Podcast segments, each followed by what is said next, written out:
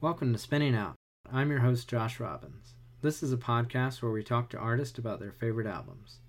Today on the pod, I'm talking with Warren Franklin of the aforementioned name, Warren Franklin and the Founding Fathers, and also of the band, the long running emo band Joie d'Ouvrir.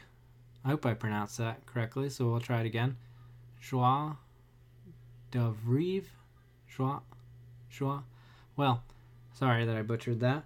So today we are talking about the 1985 Kate Bush album Hounds of Love. Uh, I had a lot of fun listening to that album and talking with Warren Franklin. So we'll just listen to Warren Franklin talk about it right now.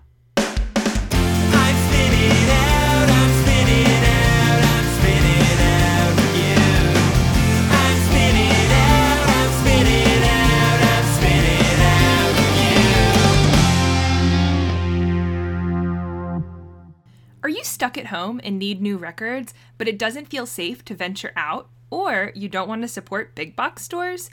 Go to lunchboxrecords.com for the best new releases and a whole lot more. If you live in Charlotte, North Carolina, you can do safe pickup, but if you live elsewhere in the United States, they'd be happy to ship to you. At checkout, just enter discount code SPINNINGOUT for 10% off. Come on, you love new music, so trust me, it's easy.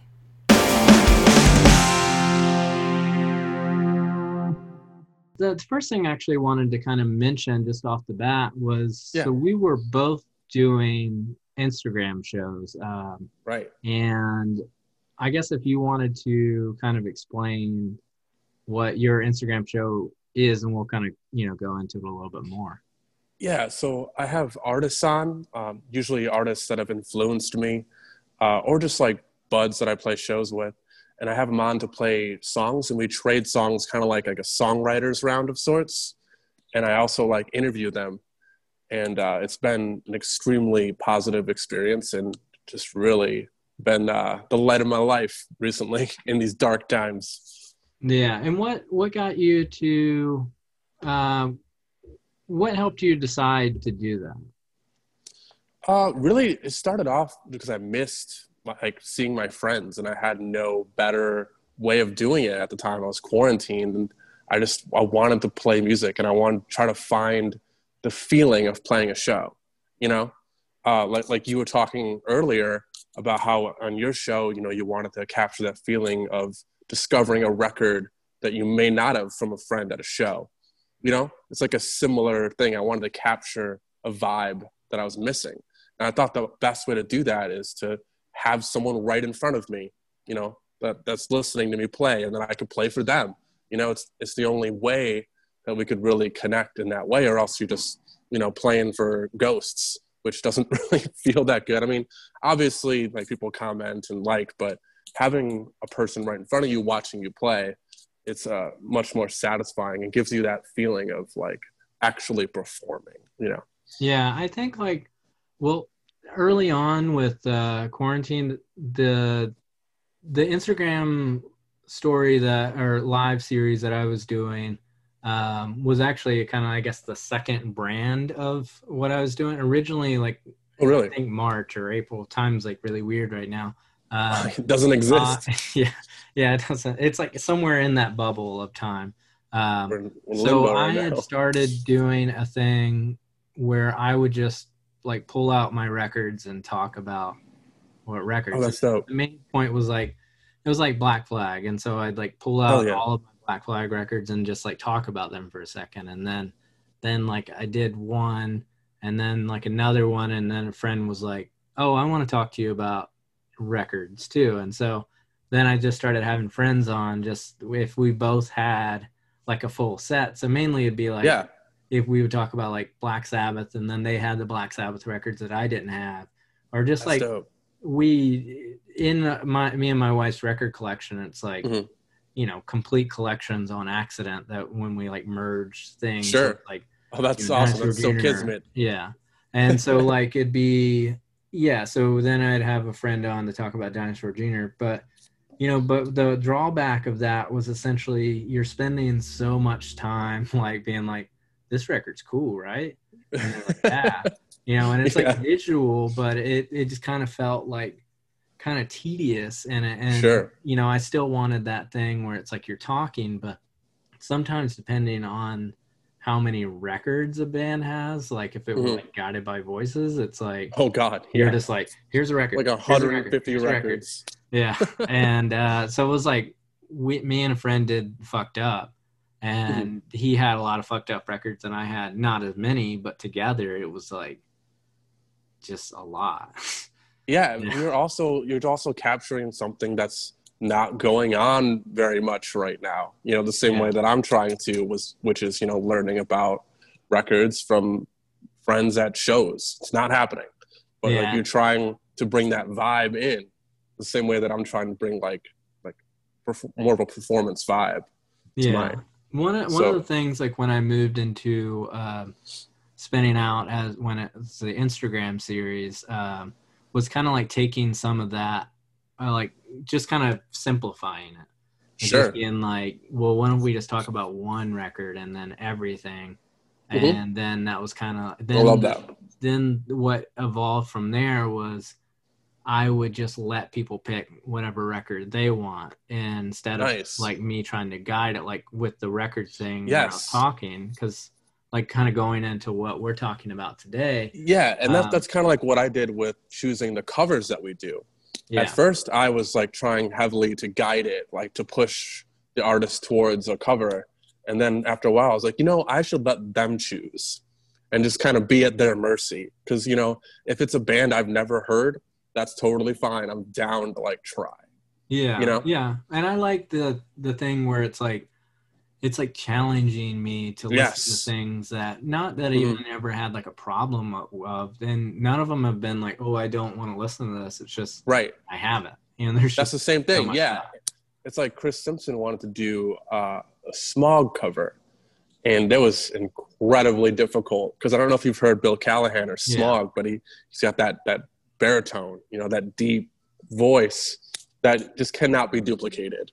But that was like what we wanted to try.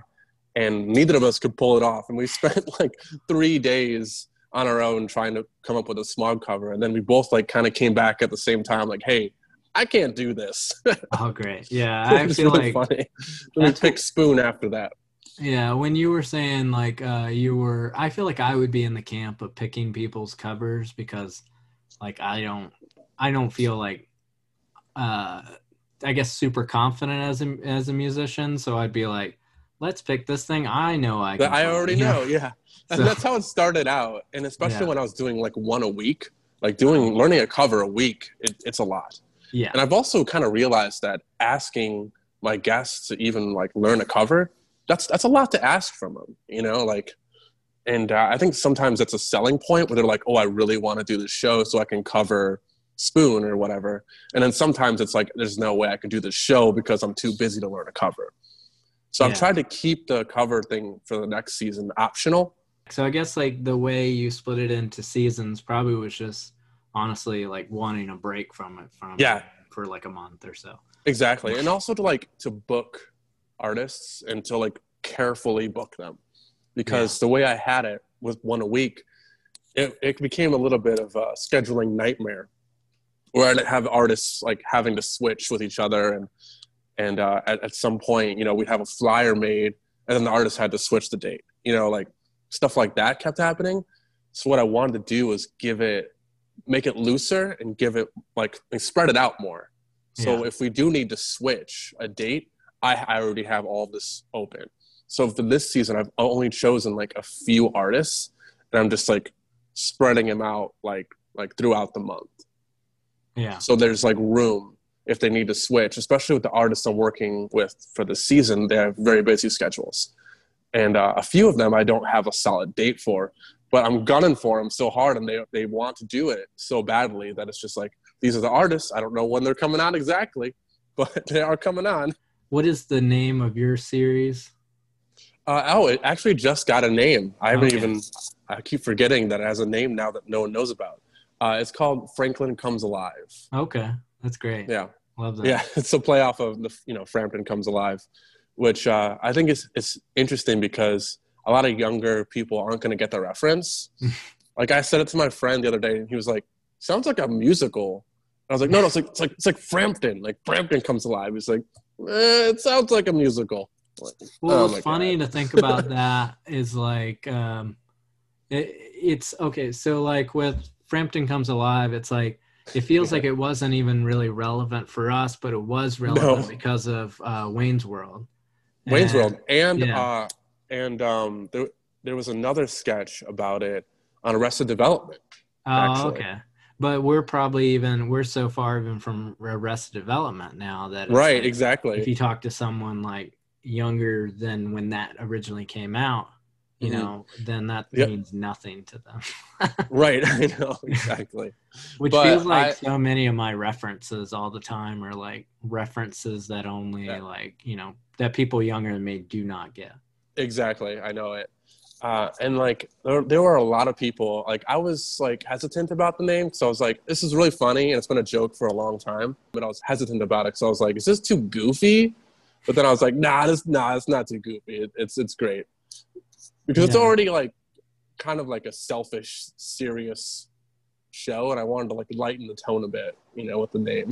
yeah, I think though, like sometimes I feel like, uh, especially when it was like Instagram, and since it was like going through my band, um, it was, it felt like it was like no one's asking me to do it. But then I would also like when it was done, Right. bands would also be like, like my guest would be like, oh, that you know that actually like helped me a lot, like.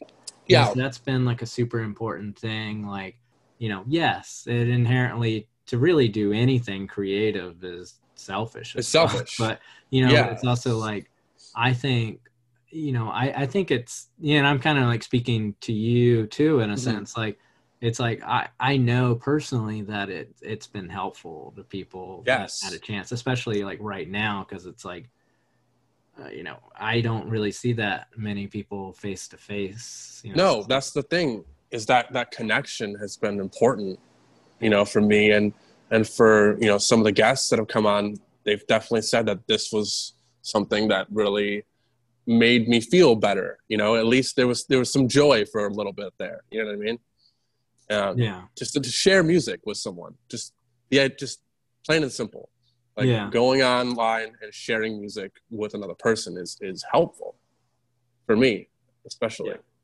yeah. I Uh, mean, I I guess like uh, so. I guess kind of directly since we were talking around like quarantine, like how has it been treating you? So uh, I've been back. I was quarantined for two, three months. I went back. I think I went back to work in June. Uh, I work at a garden, so it's like, you know, all outside.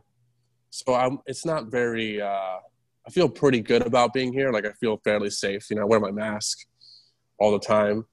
Uh, so right now I'm working constantly, and there's a bit of a sense of normalcy that has taken over when I first came back, it was bizarre. You know, just everyone wearing masks and just kind of the social ins and outs of, of you know being alive right now in or in uh, in COVID times. Uh, but it's gotten better, and I think uh, everyone's been very responsible around me, and that's helped me feel okay about it. Um, but there's been a, a sense of normalcy that has definitely taken over recently. Where at first, you know, when I was in quarantine, I didn't know what to do for the first month of being quarantined. I lost all my jobs at the time because I was working at two music venues, you know, and uh, an art museum, and that there's all event based stuff, and all of that was just gone in a day.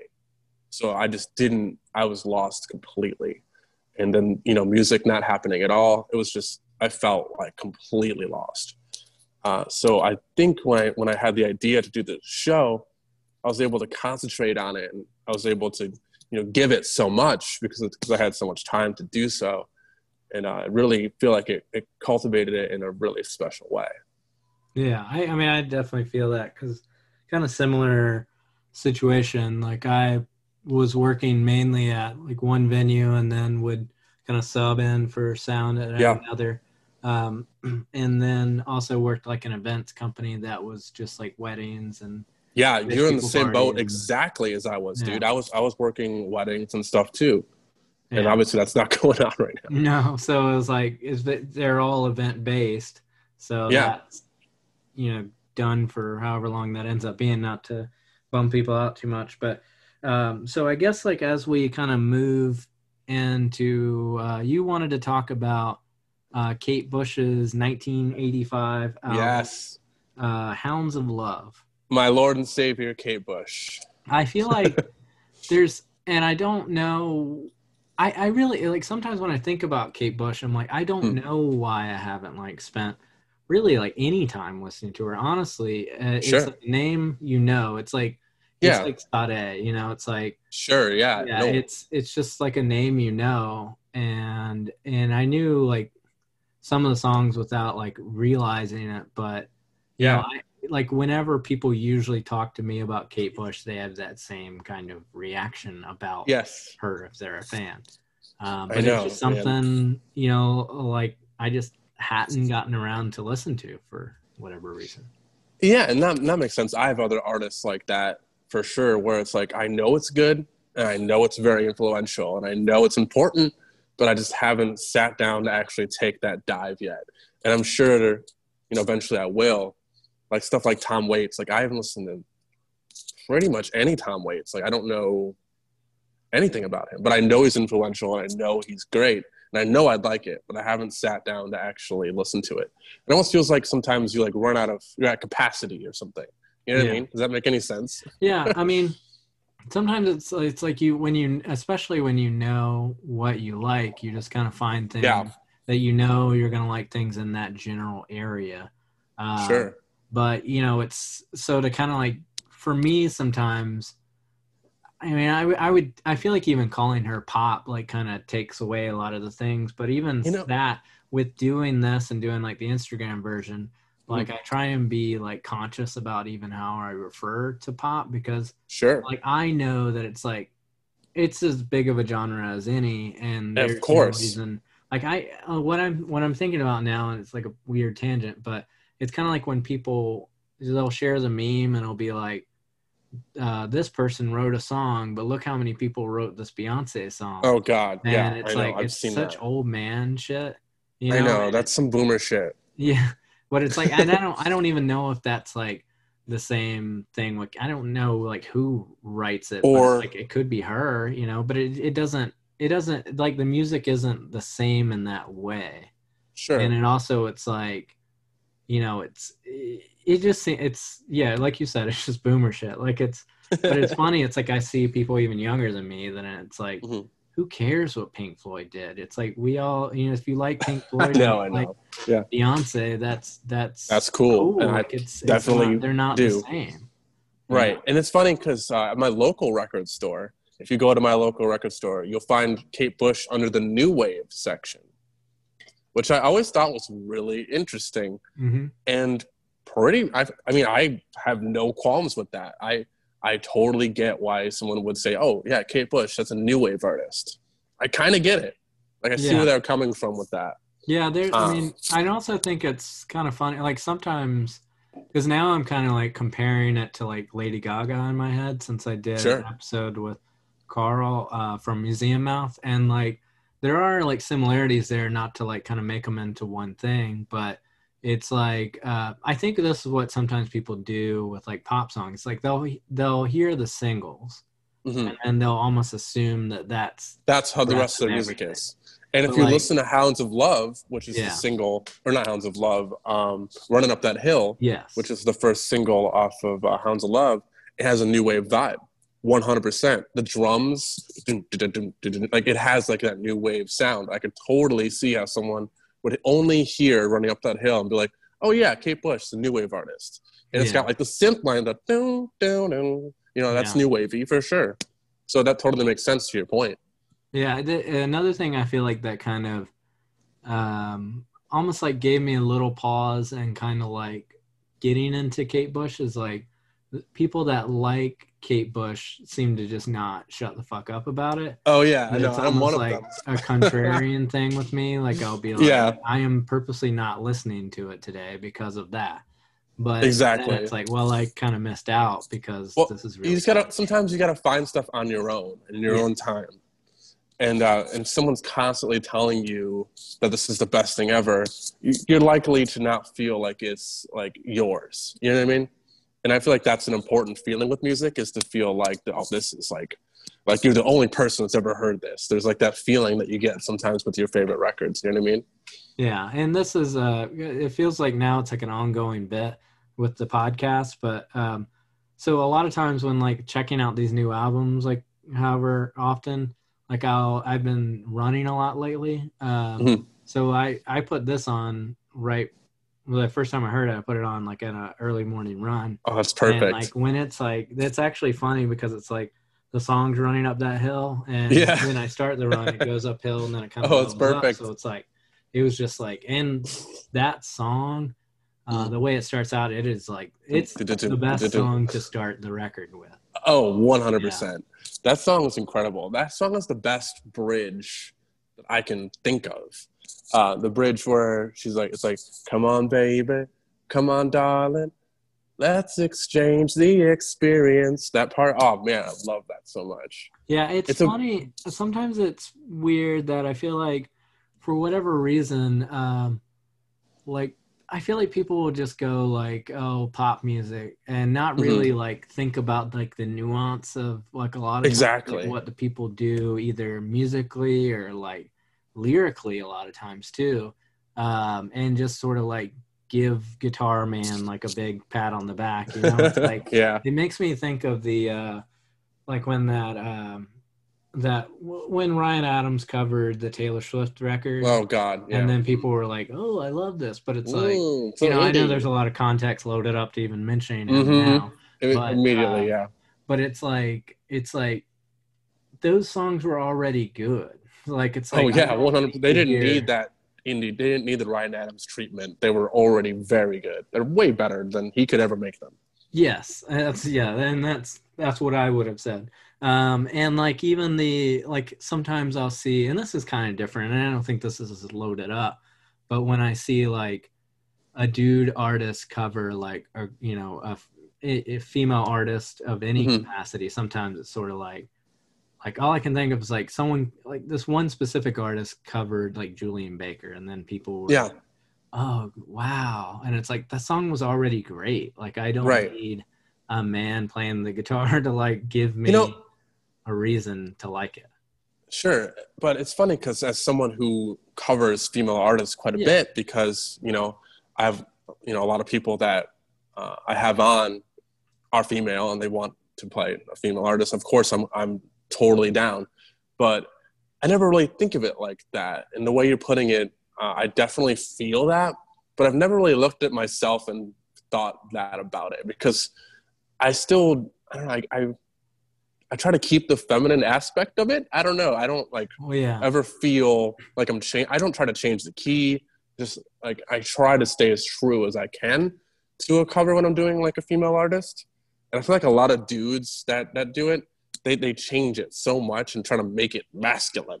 You know, and Yeah, that's and just sometimes- not. yeah Cool. oh, sorry to cut you off sometimes You're it's good. not sometimes it's not even or a lot of times it's not even like what that person covering it has done it's almost like then Mm-hmm. how men will respond off of it so it's never Mm. it doesn't always seem like it's like a problem of the like male artist doing it um, Sure. covering is covering it's you know whatever Right. But you know it's um it's it's just kind of how i guess mainly mainly i'm kind of probably focusing on that one aspect like the Taylor Sure. Covers and it's like you know it's it's just like you could have listened to the song otherwise like you didn't need yeah. this it's like you're not getting anything more You're not getting you're getting a lot less out of it and also I, I agree. like- I agree. people don't there's like a context to pop too Yep. that's like there's performance there's things where it's like And there's a context to being a female and singing a song. You know, like that you know and then there's kind of like a it's like if someone sang there may i don't know if it's so much kate bush because i feel like she definitely does like a lot of runs vocally but it's like Mhm. if you were to take out like i guess we'll keep using the taylor swift analogy if you were to take Yeah. out some of the words and just put them to guitar you're losing a lot of the elements of you know the nuance of the reason why she probably sings it that way along with yes, you know and so it's like exactly. you know, so pe- then I feel like someone would be like, well, these lyrics are simple, but it's like, but it's kind of and You're missing the nuance. How she performed. it. Yes, exactly. And it's funny that we're talking about this because, you know, Running Up That Hill is a song about gender equality. Ah. And uh, what's great about it is it's a single and it's a huge fuck you to like record industry and, uh, you know, just anyone that was trying to hold her back. Because, you know, it's, uh, and if I only could make a deal with God and get him to swap our places, like, you know, be a man. And then, I'd, then I'd be running up that hill, you know, running up that road with no problem. Yeah. You know what I mean? That that's like like the basis of that song is gender equality. So it's it's really interesting to bring that up. Yeah, I mean, she like there's just there's really like so much. It's like since this was the first time ever listening to it, it's like I feel like it's just kind of like well, how it hits me like musically. I don't even know if I really had the time to really even like Process that. Mm-hmm. a lot of like the lyric aspect. So it's awesome that you obviously have you know, like you would be more Yeah. of the uh, authority of it in uh, you know this conversation. So, but I did know that there's one thing I was looking up, and it's been in more recent uh, times. It's like whenever Kate Bush uh, kind of mentioned uh, Theresa May. Have you Mhm. read anything about that? I haven't. Well, she was. She just kind of said like, just in a general sense, like it was good that you know there was like a female leader. Like she was just Yeah, just saying nice things about that it's a woman in charge.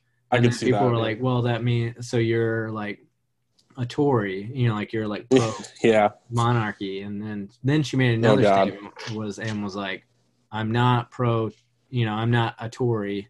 You know, but that's the reason. Like, she was just speaking on the fact that Yeah, it she was like- good to see a female. yeah, but it's funny because she could have left it at that, and then people could have been like, because I feel like that's been a thing, almost like a Republican Democrat divide. Mhm. It's people like, you know, I've Oh. seen more instances of people being like, well, that person's a Tory. hmm know, uh, I know. Yeah, and but it's like to to have her being someone of her caliber, like, Sure. just being like, no, I'm gonna tell you who I am, and then she was like, I'm not Exactly. And Yeah. I almost like I'm like afraid that I'm getting the terms mixed up. There's like, I always it's like the Labor Party and Tories. Um, Yeah, yeah. It, it's yeah, it's complicated because it's yeah, like you said, it's England. But yeah, but Tories But- are like the Queen sympathizers or the Mhm. you know, uh, and kind of I guess our Republicans, which the one to one Exactly. but it's it's close. I think it's like Yeah. the more conservative party and then the Labor Party the Labour Party. Yeah, probably you know like yeah Yeah, I hadn't heard that. That's interesting. Uh, Kate Bush, too, is just always. Uh, she was so ahead of her time in everything that she did. Like everything that she did. Like her record before Hounds of Love. It's called The Dreaming, and it sounds nothing like Hounds of Love. Hounds of Love was a response to The Dreaming not doing well, because The Dreaming is is like this crazy art rock like screaming vocal uh, epic wild album that she produced herself uh, it is and it's such an out there album it's incredible but it's like a straight up like there are moments that are just heavy on the album like and this was doing this you know 83 you know Yeah. before anyone was doing anything like that. And uh, she's just always been so ahead of the curve in everything that she's done. And then you know she set without even really people knowing it she set so many trends you know? Like there are no fiona apples you know or anything like that without kate bush yeah yeah I mean that's that's I mean that's just correct like I don't yeah, Yeah. I don't know how to and this is That's just a- even that's a, coming that's into it that's a fact yeah it's just a fact um i feel like Like, she's she's so definitely underrated. opened a lot of doors. I think like another thing that also like kind of like confused me for a while, or I would get it mixed Mhm. up. It's kind of funny to mention. Um, I would actually get Kate Bush mixed up with Kate Nash.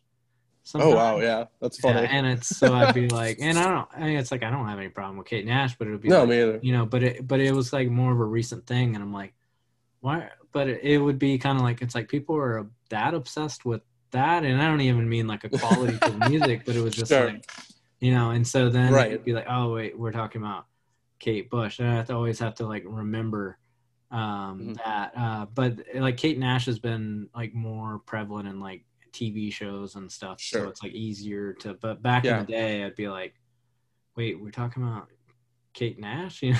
but but yeah, I don't know. That's so uh, funny. Uh, there's also there's the placebo cover of Running Up That Hill. Have you heard that? I, I maybe. Yeah, because placebo covered it, and that I feel like like so many people like heard that, but have never heard the Kate Bush version.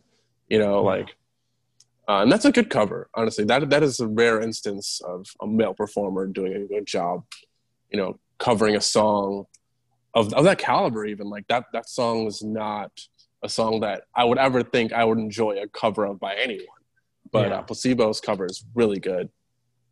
Uh, and the, you know her bringing in like all the, the theatrical aspects into like rock music the way that she did was also something that's way ahead of its time and that's coming from her like first record which had to have been like 70s i'm not entirely sure I think like Uh, 78 might have been her Yeah. debut from looking it Yep. up. Uh, Um, uh, yeah, I mean, she's had a really long career, especially it's what it also made me think like sometimes I get kind of jealous. Well, none of us are touring right now, so it doesn't really matter. but, but I'm like, she has like barely toured no um, because it's something I was reading where it's like she almost like they- I don't know if she's been public about the why, but it's like Yeah. viewed like someone got like hurt in one of her early tours, like badly injured, and so she hasn't. They say that's why she hasn't toured. I don't know if that's exactly true, but you know, it's like she has barely toured throughout yes barely her career from 1978 on.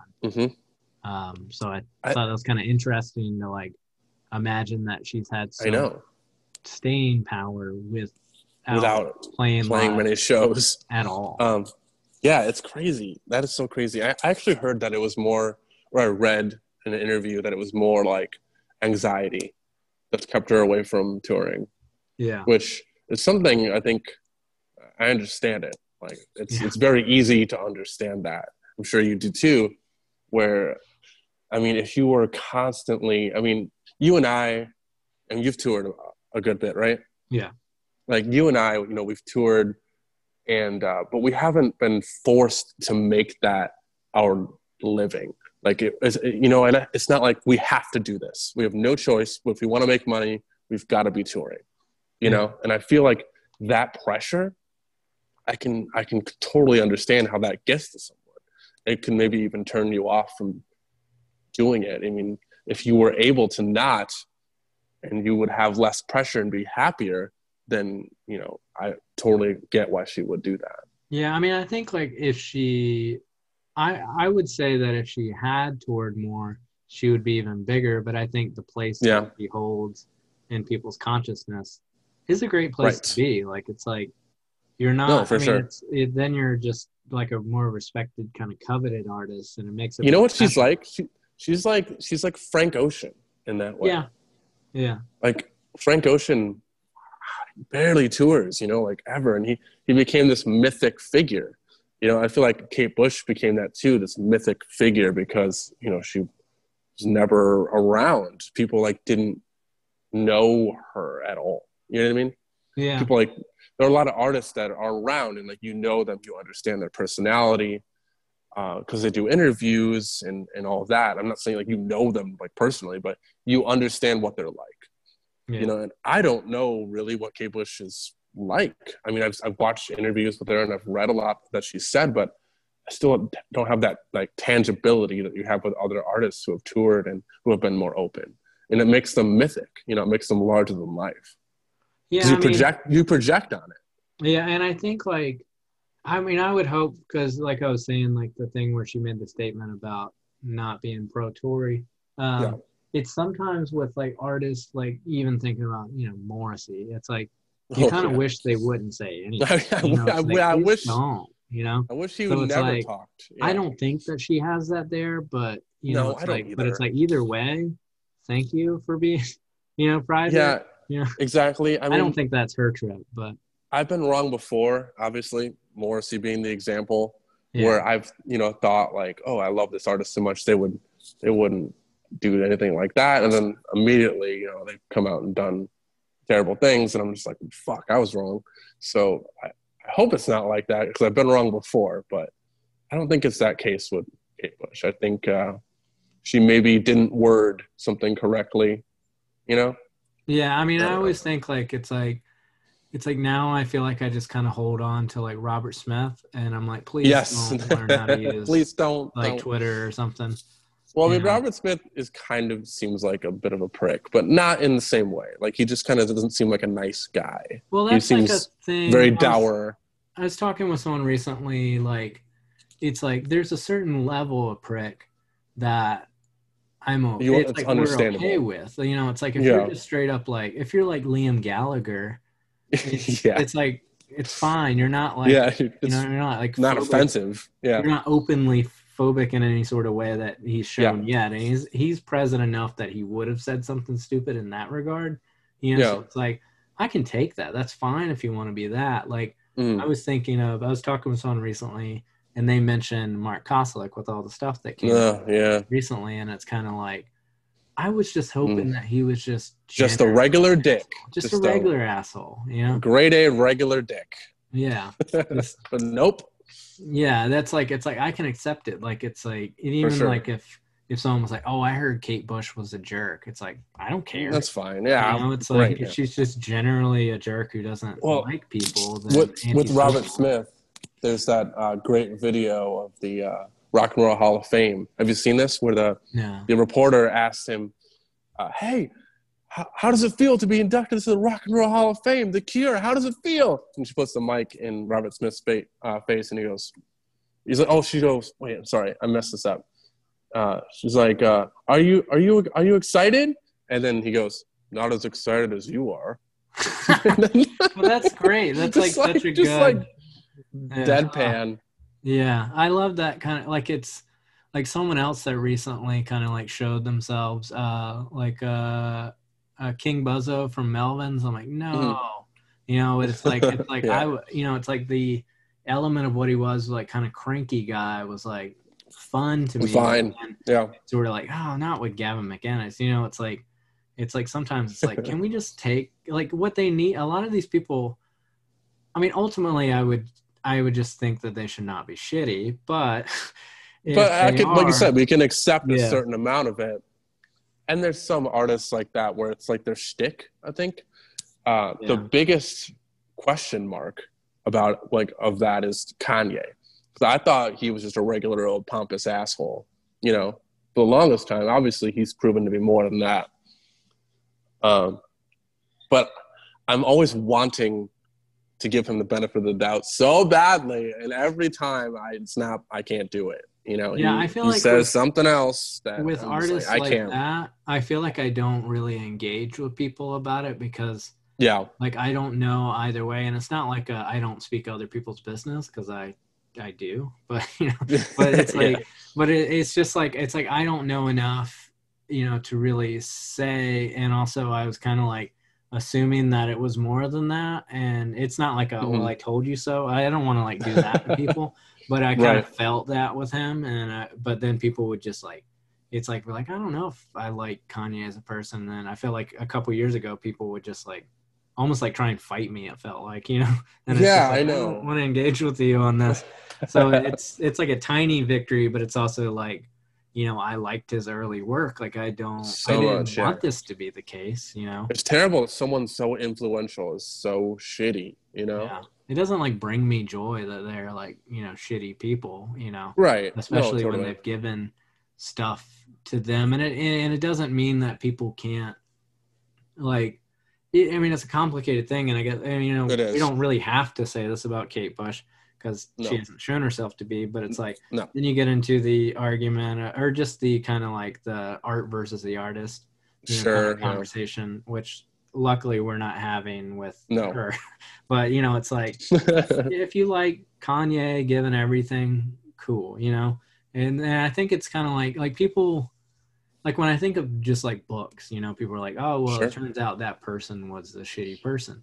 It's But, funny because you don't get the same. It's not the same thing with authors. Yeah, Like you don't get that same level of more. canceled. Yeah, Yeah, and it's there aren't many authors that are canceled. yeah i feel like it's like we should be able to talk about it about their shortcomings and appreciate the art but also don't because sometimes i feel like it's like i don't like the idea that people are like when you mention it all people are like but his music's good you know I know. like, well, yeah, it's like okay. you know, like who cares you know but it's Uh, like yeah a really funny example or interesting example of what we're talking about uh, is the HBO show Lovecraft Country. Have you you heard of this? yeah i've been Have you seen it? Yeah.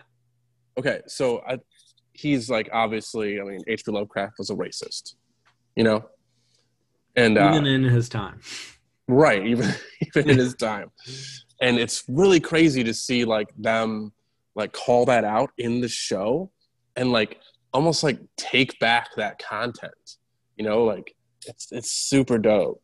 Like Yeah, just that it's- idea I of like like, that show a lot. I think that it's like in certain elements, like I don't know if you saw the most recent episode. Uh, I did, yeah, As a you know, it's like I think that you know I feel like honestly they probably stumbled over the like the two spirit yeah. thing, but also Mhm. it's like how do you talk about that in the context of like the show takes place I think Right. in the fifties.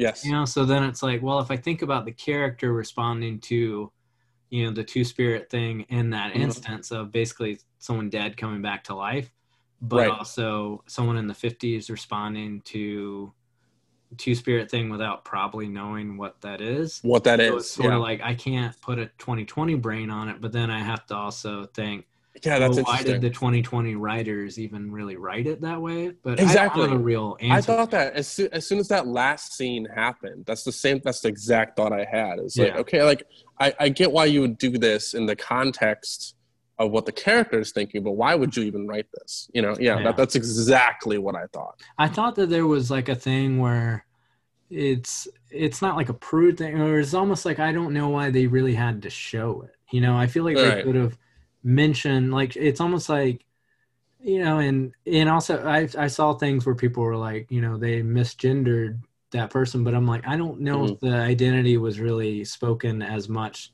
to that. Yeah, You know, it's like it's a complicated thing because then you're sort of loading up a conversation that the characters themselves didn't even have, you know? exactly. And- they have yeah, no and- reference and, so but it's it. like it almost seemed like where it's like they didn't really need to show any nudity right? No. like past the waste at all anyways you know no, they didn't. maybe at all debatably but you know it's like Right. you know it's you know so yeah it's it's yeah it's weird sometimes with with that i think they're doing as good of a job as anyone could have with the Sure. source material With the material. Yeah.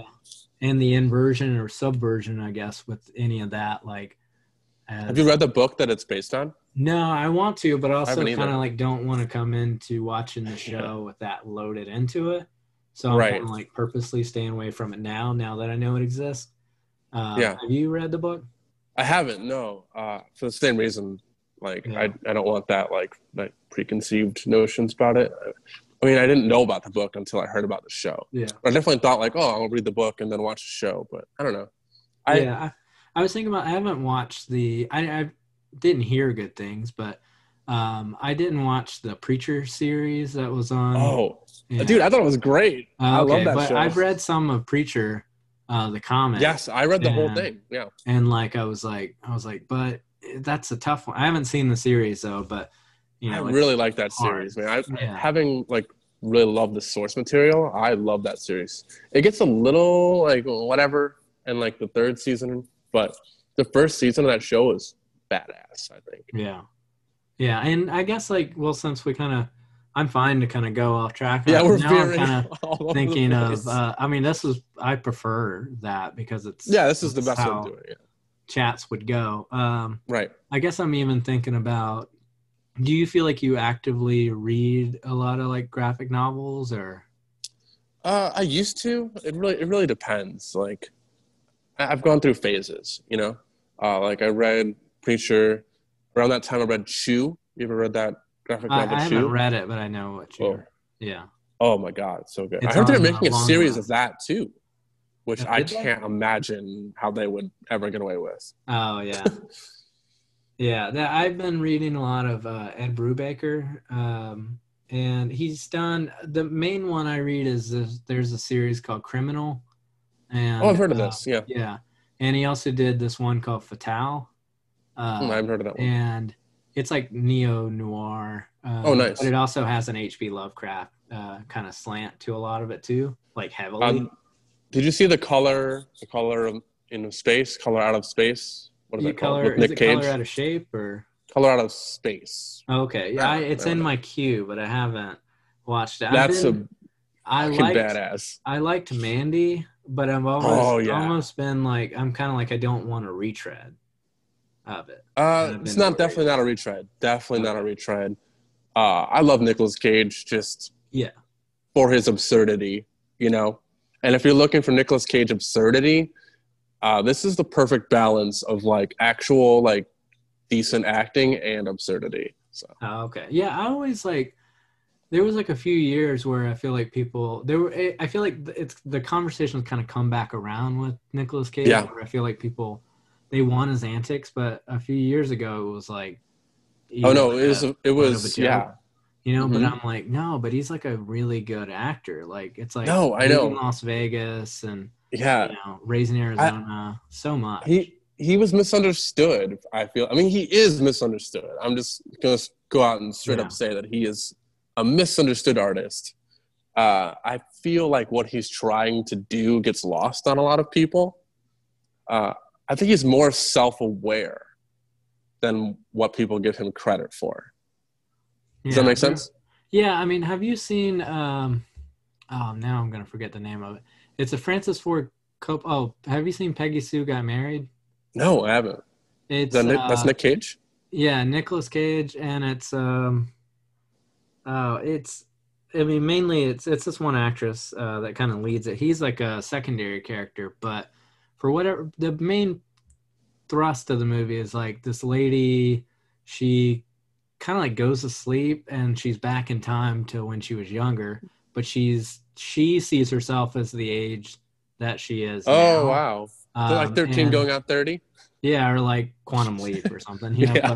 But, um, but like she, uh, but he plays like this, uh, like 1950s kind of character that she like falls in love with. But he, the main point I'm mentioning is like he does this like Gumby voice the whole time, and uh, Francis Ford Coppola is like his uncle, but he almost got fired off the movie for doing that voice. doing the Gumby voice. Yeah, oh because he straight up is just like, "Hi, Peggy Sue," but just does that the whole movie. And it's just oh, okay. No, I have seen. I've seen. I've seen clips of that movie. I know exactly what you're talking You can. about. I think you can basically just Google Peggy Sue got married Nicolas Cage, and it'll show No, you all the good bits. I'll like watch like you know the greatest bit or the greatest hits of like Nicolas Cage It's acting on YouTube, and that's in there. Yeah. Yeah, Um, I saw The Wicker Man in theaters. I still haven't You know, seen it. I've seen wh- the original. you haven't seen it? No, no. Oh my god. Okay, so I went to go see it. My brother and I. Uh, this was before like Nicolas Cage was like a goofball to me. I mean, you know, like he he was just a regular action. He was like an actor in my Oscar winner at that point. Yeah, yeah, he was still like a like a legit actor in my brain uh, at that point. I still think he is, but at this I- point, like, it's- I can't. It's I have complicated emotions about Nicolas Cage apparently. he knows what I he's can't. doing. Yeah, so we went to go see it in theaters, not really knowing anything about the movie, nothing, and it was m- myself, my brother, and like there were like maybe three other people in the theater. And uh, as this movie goes on, you know, at first I'm trying to take it, I'm taking it seriously, you know, at first, and I'm trying to watch it. You know, I'm like, oh yeah, this is cool, you know, sweet, you know, kind of a horror mystery. Yeah, I'm into it. I'm down with the vibe. And then, like as it goes on, and it, and it just becomes goofier and goofier and more ridiculous and more ridiculous. It's like, okay, this is just hilarious. And then it gets to a point where he puts on. I, I don't want to spoil this for you, but I'm going to. Uh, puts on I've a, seen a a lot of the- full. I've seen the gifs Yeah. and stuff. yes, puts on a full bear suit Oh from yeah. head to toe and like punches a lady out in a bear suit. And then like I was like rolling on the aisles for like the last hour. Like I've never laughed so hard in a movie in my entire life. I'm like, it's not- of- And it's not even a comedy, but I was dying laughing. No, yeah, it's uh. So the guy who directed it, he's like he has like good credits. Uh, Neil LaBute. Um, Yeah. And he's done like, uh, well, Death at a Funeral, but I think like the remake. Oh yeah, Um, yeah. And he I did like that. Nurse Betty. But I guess he directed an episode. But he has like a decent like yeah. you know, it's like kind of just normal director guy, but he's that movie. From what I've heard, basically what I did was I knew that I hadn't seen Wicker Man Mhm. and the original Wicker Man, and so I was like, Yeah. I need to watch that first, and I did like a few months ago, and then they're completely different movies. Yeah, but I was like, I want to compare and contrast before I see the one because I know what I'm getting into with the Nicolas Cage one. I'm gonna say is one of my favorite film going experiences of all time. No, because just that great. that turn of where like we stopped like taking it seriously as a movie and just like started cracking up at everything that was happening like especially at the end where he's yelling you know not the bees not the Yeah. bees and even after that my brother and i we had uh, we made a band dedicated to the wicker man very short-lived uh, metal band uh, called Nicolas Cage Match Oh, and we just wrote songs that were just about the Wicker Man. The lyrics to one of the songs just being "Not the Bees" yelled over and over again. yeah, uh, well, yeah. It was incredible. Well, it's kind of it kind of made me think of something. Um, I was listening to another uh, interview with you, the behind the vinyl episode, Yeah, um, and you kind of mentioned because it's kind of interesting, at least personally intertwining. Um, I th- I think you started out as like a vocalist in like In a metal band. band. Yeah. yeah, One thing I was thinking because I've started out the same way. Like I didn't Oh, really? play uh, an instrument in any bands. Like I Mhm. just kind of got to a point where I was like, I think I've run the course of like yelling and screaming, and I need to kind of write yeah, songs, you know. And so I picked up the bass for that purpose, Yeah. and guitar to a lesser extent, but mainly Mm-hmm. primarily a bass player now for a long time now. Yeah. But yeah, my first bands were metal bands, and so I think your band like that was like a Deftonesy kind of. Yeah, it, it was it was not good metal. Like it wasn't like cool metal. It was like nu metal. Mine was uh, like a metalcore band, kind of in the vein of like uh, I don't know if you know like Burnt by the Sun. Yeah, or like I've heard uh, of them. But that that's given a lot of credit. Like I know. You know? Yeah, every time I mention Deftones with that, I'm like, yeah, but that's not what it was. Like, I imitated that. I tried to imitate that as far as like screaming went. Like, I'd have like the really high pitched scream.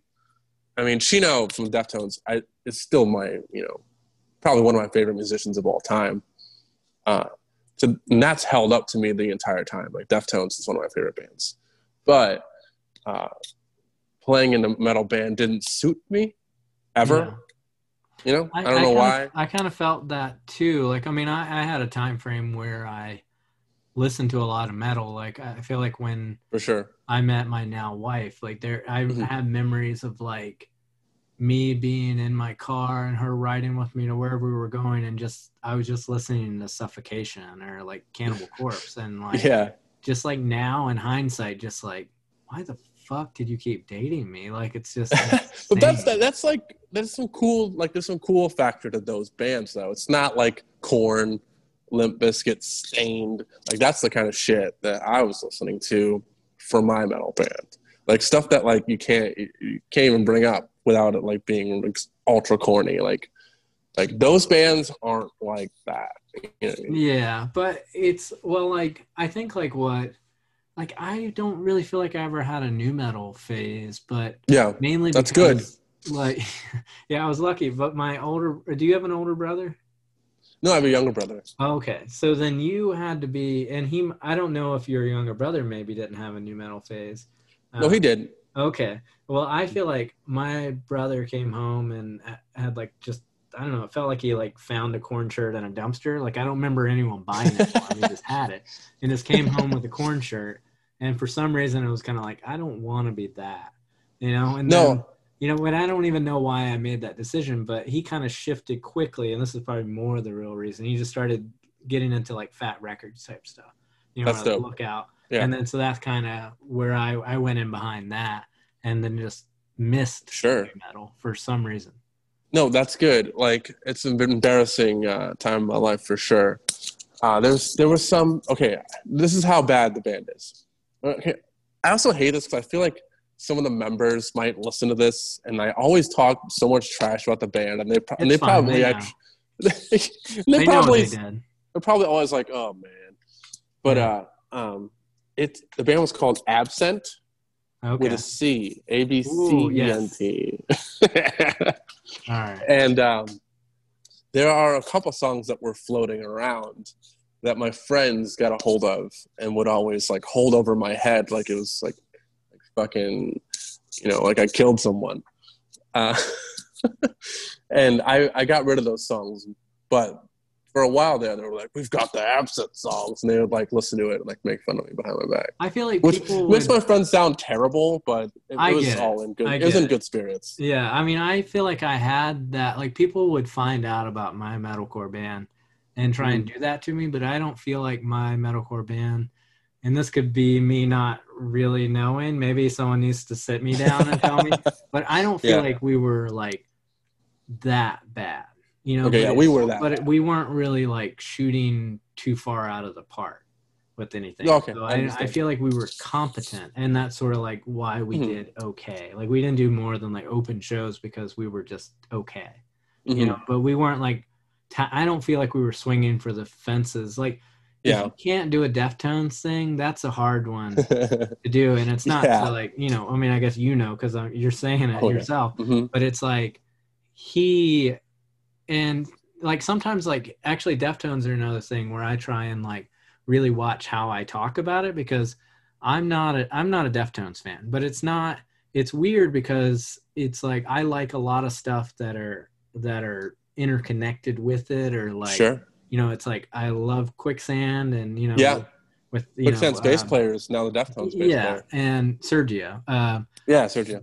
but like uh just i can't get into his voice but Oh, and, and i don't it's it's such a specific thing but there's Yeah. so many other bands that aren't that don't sound like that that it's like i know that that's the way in with certain singers it's like Sure. I, i've had people that are like just don't like faith no more because of mike patton yeah. but I, I love the way he sounds. There, there's people too. equivalent to a Chino type Yeah. thing that I love. And so Sure. it's like it doesn't make any sense. And I it basically it feels like every year I go back and I'm like, it's gonna stick. Because there's no reason why it shouldn't based on everything Yes. else I like. But I have a lot of bands like that too. doesn't. Yeah. What's a what's Yeah. a band like that for you? Uh, shoot. Let me think. Um, hang on. I can. There's one very specific band, but you're just to give me a second to think of it. Uh, the Decemberists. Oh, that's that's it. Yeah, I like they are no band. All my friends love that band so much, and I know I should like it. I know I should. I know it's good, but it just never stuck with me, even though it's so good. I feel like a band that could be like this for people is uh, Mountain Goats. Sure. Uh, I, Yeah. I mean, I also, love a- Mountain that Goats. huge discography on that. but it, it's such a specific way Yeah, very specific. like it's all his thing And it's interesting going like trying to wrap it into Kate Bush a little bit. She also has an incredibly specific voice. And I feel like thinking about my favorite artists, you know, they all have very specific and very theatrical voices. Uh, Chino's voices, to me, it's very theatrical. Like the whole thing, like the whole like breathy, like romantic thing. It's it's very specific and it's very theatrical to me. And I, I would almost compare though like Chino and Kate Bush as being similar in in like several ways. And I know that that's probably like a hard sell to like some people, but to me, they're they have similarities for sure. yeah i mean it's not any i mean not to really compare this with kate bush but like when i think of like um you know like jello you know from dead kennedys it's like yeah, it's like if you're not given the context of it or like you didn't hear it on Yeah. pro skater i wonder how it hits people sometimes like it For must sure. seem really insane it must know, seem yeah like like there's there's tons of examples like i even remember like i felt like the first time i ever heard like black flag i was like Mhm. really like y'all like Yeah. this and it's like one of my favorite bands now but you know yeah, it's just- interesting. you, you- well it's like it's it's this is slightly a different thing. I think with Black Flag or punk bands, especially bands that were on Mhm. like SST, you not only have to like like the band for the music they play, you also have to kind of go an extra step and just accept the recording quality. Yes, You know, for so it's like there's so many layers to the points of entry that you have Uh-huh. to get to. You know, and it's and- it's interesting too because that record, the record of Hounds of Love, it's split into into two halves yes, and like two records, like two ideas. Like Yeah, the first half is is Hound of Love, Hounds of Love, and the second half is called the Ninth Wave, and it's a completely different uh, tangent of of ideas and songs. yeah, and it's like a very. It's funny we're look at we're like professional podcasters. Yeah, we know how to bring that. it back around. Yeah. yeah. but uh the there is like a legit shift in the record like Yeah. it's i think it's like basically at and dream And Under Ice. Yeah. okay yeah so right at that point and it's like is that where they kind of start it's like all the uh sounds like charlie from lost starts talking Yes. So the the idea behind that is like a, a death and a rebirth yeah and like kind of like a fever dream uh, in between. it made me feel like i was watching lost that's awesome. Uh, but it's just there. That's such a unique thing.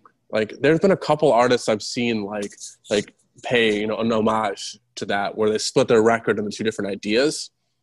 Know, I, that's so cool. Such a cool idea. And even I have kind of like toyed with that idea of like, man, it'd be cool to like pay pay tribute to Kate Bush and have one side of my record sound one way and the next side sound a different way. You know, like Yeah.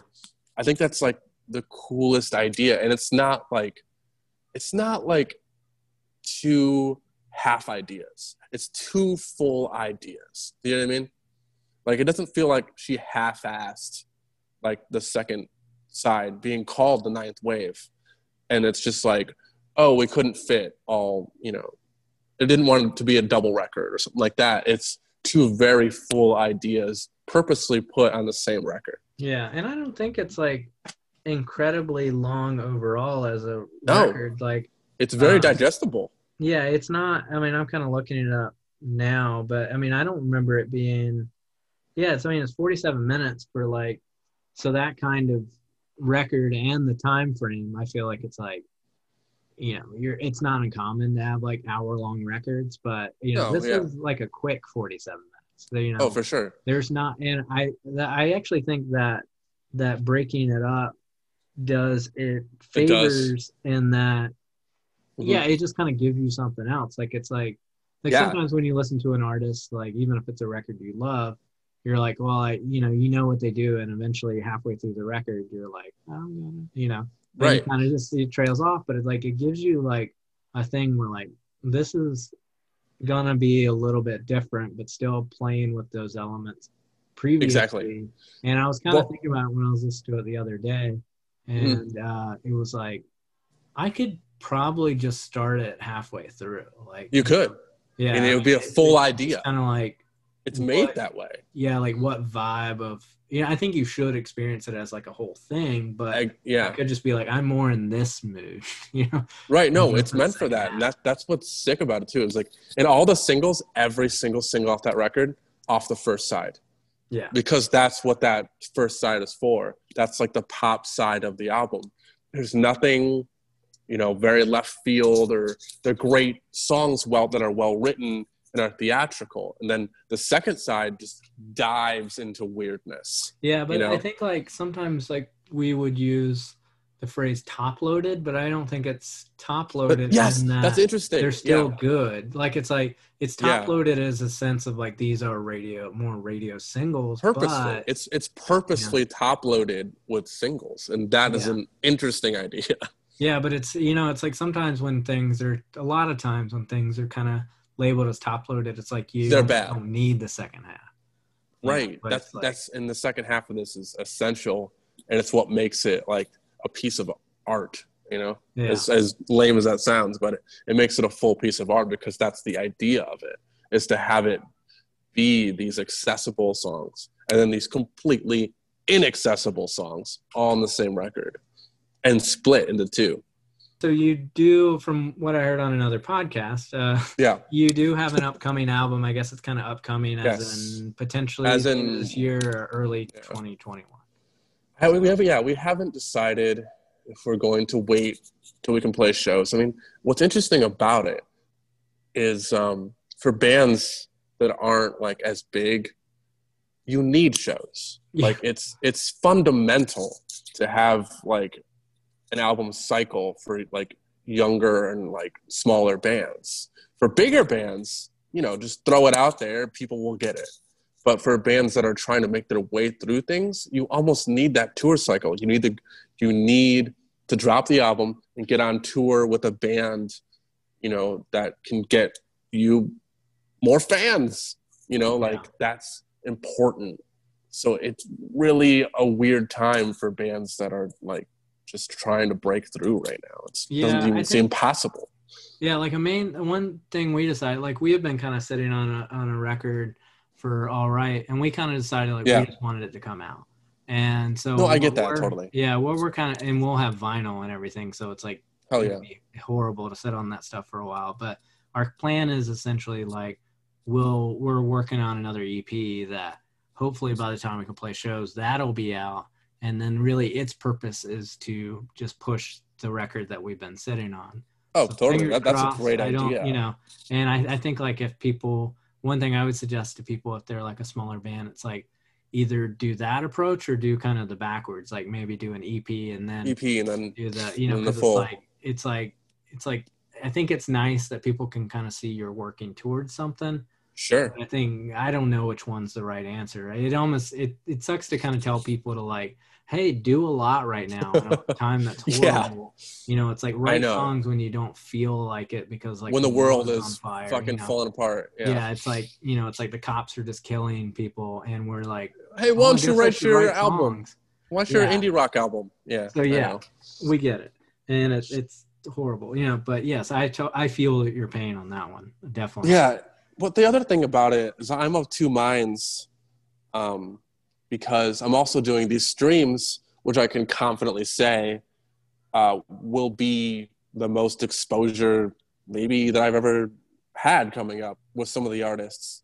Like they're they're like some of them are like legit big deals. So it's like maybe I can use that, you know, in as in lieu of being able to play shows, and that'll be like the same idea, same thing. Uh, so it's I'm of two minds about Yeah. it. We'll see. We'll see.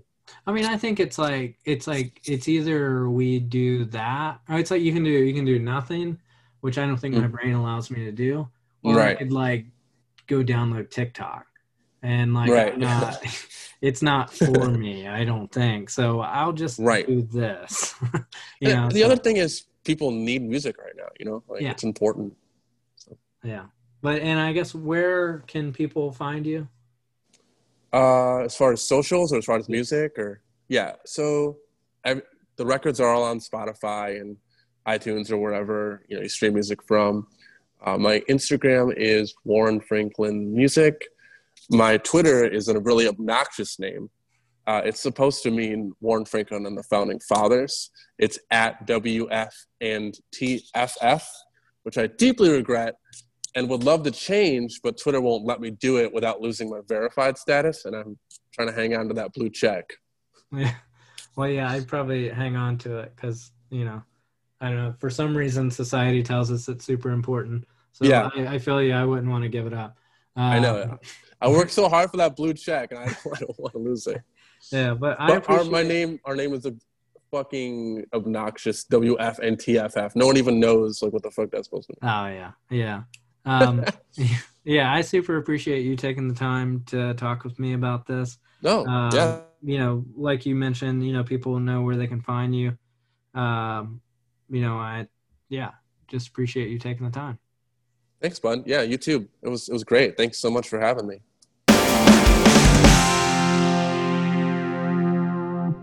Are you vegan, or do you simply enjoy good food delivered straight to your door?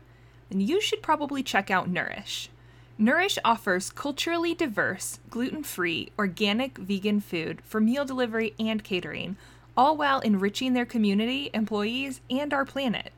If you're in Charlotte, North Carolina, you can find them at nourishcharlotte.com. If you're in the New York area, check out nourishdelivered.nyc. Nourish yourself. You deserve it. Welcome back. Thanks for listening to another episode of Spinning Out. So make sure you rate, review, and subscribe. But ultimately, you know, once again, just tell your friends about the podcast. Uh, anything helps. Uh, we really appreciate anyone that checked us out. Super appreciate all the positive feedback. Um, so yeah, just find us at spinningoutpod at gmail.com. You can hit us up on our socials. We are on Twitter and Instagram, also at Spinning Out Pod. Once again, want to say thank you to Sarah Blumenthal for producing and editing the podcast, and also to Pretty Maddie for the theme.